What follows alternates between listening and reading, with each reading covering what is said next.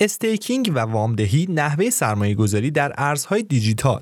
من پیمان محبی هستم از معتبرترین سایت مبادلات ارزهای دیجیتال بیت ارز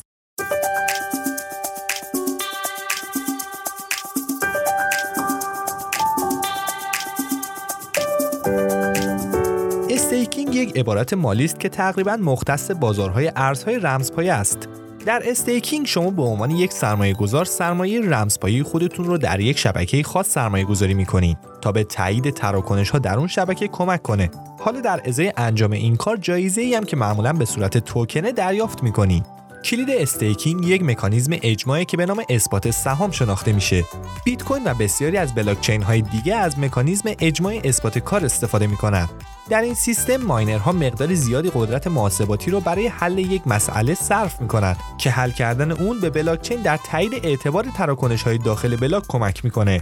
اولین ماینری که مسئله رو حل کنه جایزه اون رو به دست میاره. در زمان ضبط این پادکست تقریبا 30 میلیارد دلار به صورت staking سپرده گذاری شده و بزرگترین شبکه های staking رو میشه دات، اتریوم، EOS، آلگو و ADA دونست. این روشی بسیار خوب و ایمن برای در حال اجرا نگه داشتن بلاکچینه. اما با این وجود باعث به هدر رفتن تمامی قدرت محاسباتی صرف شده توسط ماینرهایی میشه که نتونستن مسئله رو حل کنن. به همین دلیلی که برخی منتقدان بر این باورند که اثبات کار ناکارآمده و بیت کوین رو یک ارز پرمصرف می‌دونن. با این وجود در بلاکچین اثبات سهام فرایند استخراج متفاوته. در این روش به جای رقابت ماشین ها برای حل مسئله حق اجرای عملیات تایید اعتبار بر اساس میزان سهام یا توکن های نود توسط شبکه به اونها واگذار میشه.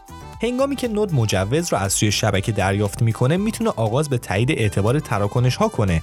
به محض حل کردن مسئله نود جایزه خودش رو دریافت می‌کنه و سهام به سرمایه گذاران بازگردونده میشه. همچنین استخرهای استخراج گروههایی از سرمایه گذاران رو گرد هم جمع می‌کنن تا یک استرخ استیکینگ ایجاد کنند و با این کار شانس انتخاب شدن رو افزایش میدن. حالا تو ادامه پادکست بیشتر در این مورد توضیح خواهم داد.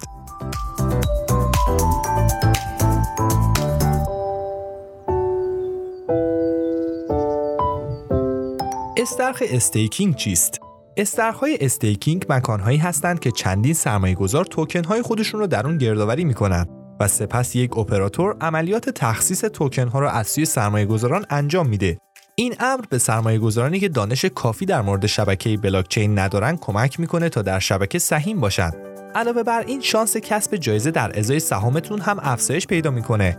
اگرچه احتمالا برای عضویت در این استخرا پرداخت کارمزد اجباری است و همچنین جایزه کمتری به دست میاد چرا که جایزه بین چندین سرمایه گذار تقسیم میشه برای سرمایه گذارانی که به دنبال درآمد ثابت هستند یا سرمایه گذارانی که نمی‌خوان بخشی از شبکه باشن وامدهی گزینه بهتریه که در ادامه می‌خوایم اون رو با هم بررسی کنیم. تفاوت بین استیکینگ و وامدهی چیست؟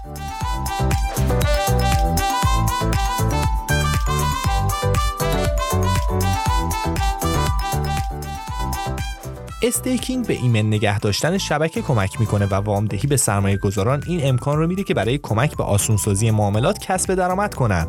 چندین شرکت DeFi به شما اجازه میدن که ارزهای رمزنگاری شده خودتون رو به دیگر معامله گرون قرض بدین و در ازای اون سود دریافت کنین.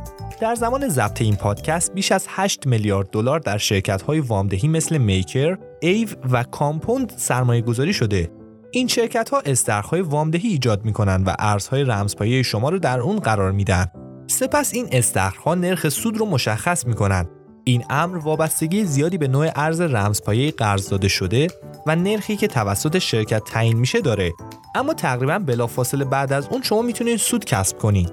در سال 2020 شبکه های وامدهی بسیاری به وجود اومدن که به سرمایه گذارانی که ارزهای رمزپایه خودشون رو در اختیار اونها قرار می‌دادن وعده سود بسیار دادن اما staking و وامدهی معایب خاص خودشون رو هم دارن. در staking نوسانات شبکه می‌تونه تاثیرات مخربی بر سرمایه گذاری شما داشته باشه. از اونجایی که جوایز به صورت توکن خود شبکه اهدا میشن کاهش ارزش شبکه منجر به کاهش ارزش دارایی شما هم خواهد شد. اگر تصمیم گرفته باشین که coin های خودتون رو در یک شبکه سرمایه گذاری کنین و اون شبکه هک بشه ارزش سرمایه گذاری شما هم کاهش پیدا خواهد کرد. کاهش ناگهانی محبوبیت شبکه هم می‌تونه تاثیر بدی به جا بگذاره. در وامدهی شرکتی که ارزهای خودش رو به اون قرض میدین تعیین کننده نرخ بهره است و این نرخ ممکنه وابسته به میزان محبوبیت اون دارایی خاص تغییر پیدا کنه. هم در staking و هم در وامدهی شرکت ها از شما می‌خوان که ارز رمزپایه خودتون رو از کیف پول خودتون به کیف پول شرکت انتقال بدین که این امر با اساس امنیت ارزهای رمزپایه مغایرت داره. و در انتها میریم سر وقت یک سوال مهم. به عنوان یک سرمایه گذار چرا باید به staking یا وامدهی بپردازیم؟ اگر خرید یک ارز رمزپایه و نگهداری از اون رو پله اول نردبان سرمایه گذاری در ارزهای رمزپایه در نظر بگیریم وامدهی و استیکینگ پله دوم خواهند بود. این کار تنها نیازمند انجام چند مرحله کوتاهه و پس از اون می‌تونین تنها با انتخاب یک پلتفرم معتبر برای سرمایه گذاری ارزهای رمزپایه خودتون میزان داراییتون رو افزایش بدین. و در پایان ممنون از اینکه وقتتون رو در اختیارمون قرار دادین. تا پادکستی دیگر بدرود.